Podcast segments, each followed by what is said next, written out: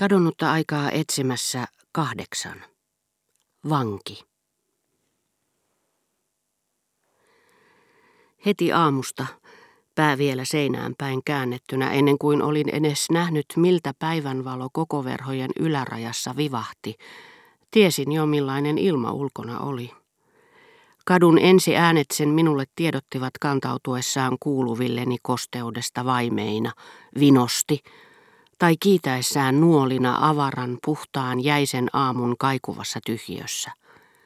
Ensimmäisen raitiovaunun kolkkeesta tiesin, mököttikö se sateessa vai matkasiko se kohti poutaa.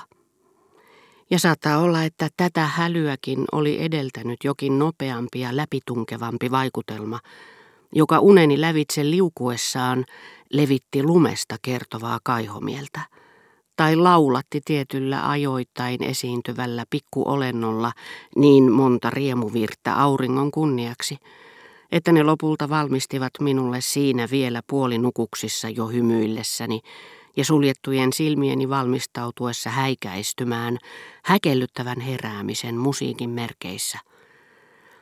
Aistin ulkomaailman pääasiallisesti huoneestani käsin siihen aikaan. Tiedän blogin kertoneen, että kun hän tuli tapaamaan minua illalla, hän oli kuulevinaan keskustelun ääniä, ja koska äitini oli Combreessa, eikä hän koskaan nähnyt ketään huoneessani, hän päätteli, että harrastin yksin puhelua.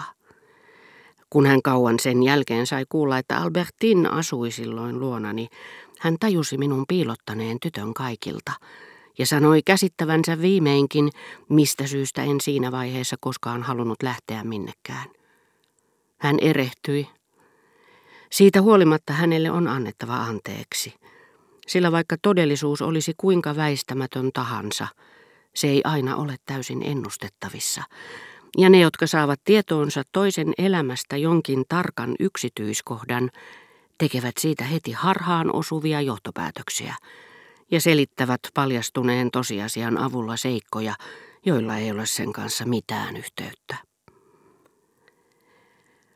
Kun nyt ajattelen, että ystävättäreni oli tullut Balbekista palattuamme asumaan Pariisiin kanssani saman katon alle ja luopunut aikeestaan lähteä risteilylle, että hänellä oli huoneensa käytävän päässä parikymmentä askelta omastani eteenpäin isäni kobeliineilla verhotussa työkammiossa, että hän myöhään joka ikinen ilta ennen kuin lähti luotani ujutti suuhuni kielensä kuin jokapäiväisen leivän, ravitsevan ruuan, luonteeltaan miltei pyhän, kuten kaikki meidän lihamme, jolle sen takia kestämämme kärsimykset, ovat suoneet tietynlaista moraalista suloa.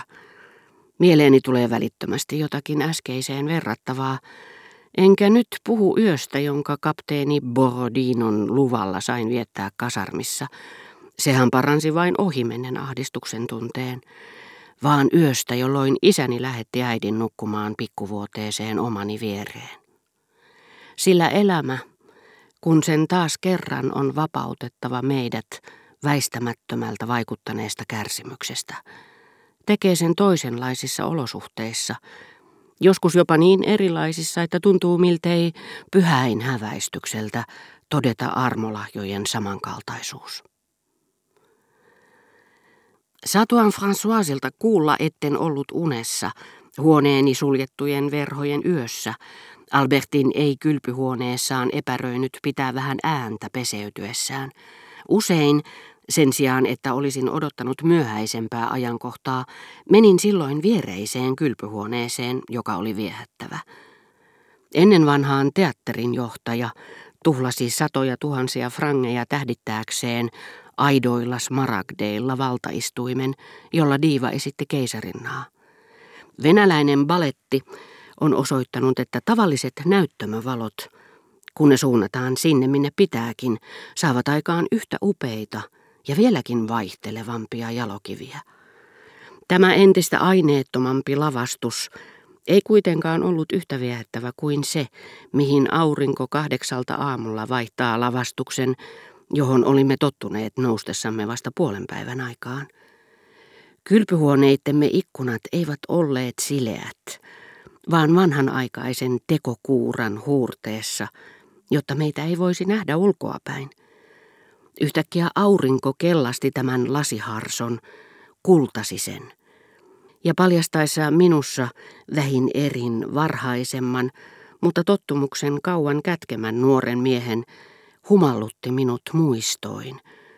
Ikään kuin olisin ollut luonnon helmassa, katsellessani siinä kultaisia lehviä, laululintu mukaan luettuna.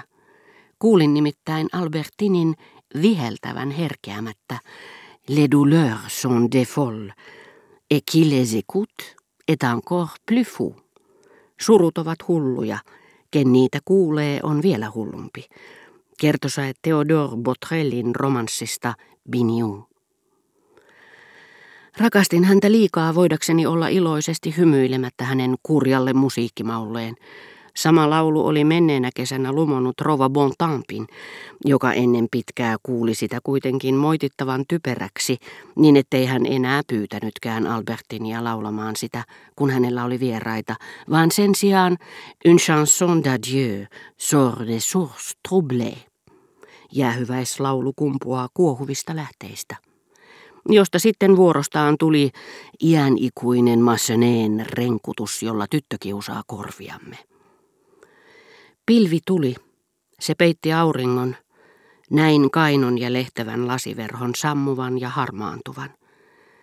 Kylpyhuoneitamme erottavat väliseinät, Albertinin puoli, samanlainen kuin omani, kuului äidilleni, joka ei koskaan käyttänyt sitä, vaan huoneiston toisessa päässä olevaa kylpyhuonetta, jota ei häiritsisi minua, olivat niin ohuet, että saatoimme puhua peseytyessämme kumpikin tahollamme, jatkaa keskustelua, jota ei keskeyttänyt kuin veden kohina, intiimisti, mikä on usein mahdollista hotellissa pienten tilojen ja lähekkäin olevien huoneiden ansiosta.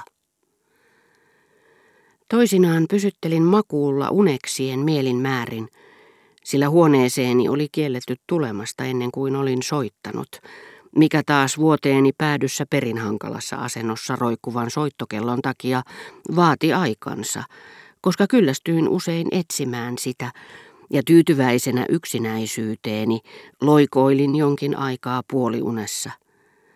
En voi sanoa suhtautuneeni täysin välinpitämättömästi Albertinin meillä oloon. Ero ystävättäristä sai sydämeni säästymään uusilta kärsimyksiltä, piti sen levossa, miltei aloillaan, mikä auttaisi sitä paranemaan. Mutta tämä ystävättäreni suoma rauha muistutti enemmän kärsimysten laantumista kuin iloa. Ei se toki estänyt minua nauttimasta monistakin iloista, joista liiallinen tuska oli vieroittanut minut, mutta niitä ei suinkaan aiheuttanut Albertin, jota tuskin enää pidin sievänä, jonka seurassa ikävystyin, jota en tuntenut todella rakastavani, vaan nautin niistä nimenomaan Albertinin poissa ollessa. Niinpä en aamua aloitellessani kutsunutkaan häntä heti, etenkin jos ulkona oli kaunis ilma. Pysyttelin hetken kahden kesken sisäisen pikkuolentoni seurassa, aurinkoa tervehtivän laulajan, josta jo olen puhunut, koska tiesin hänen tekevän minut onnellisemmaksi kuin Albertin.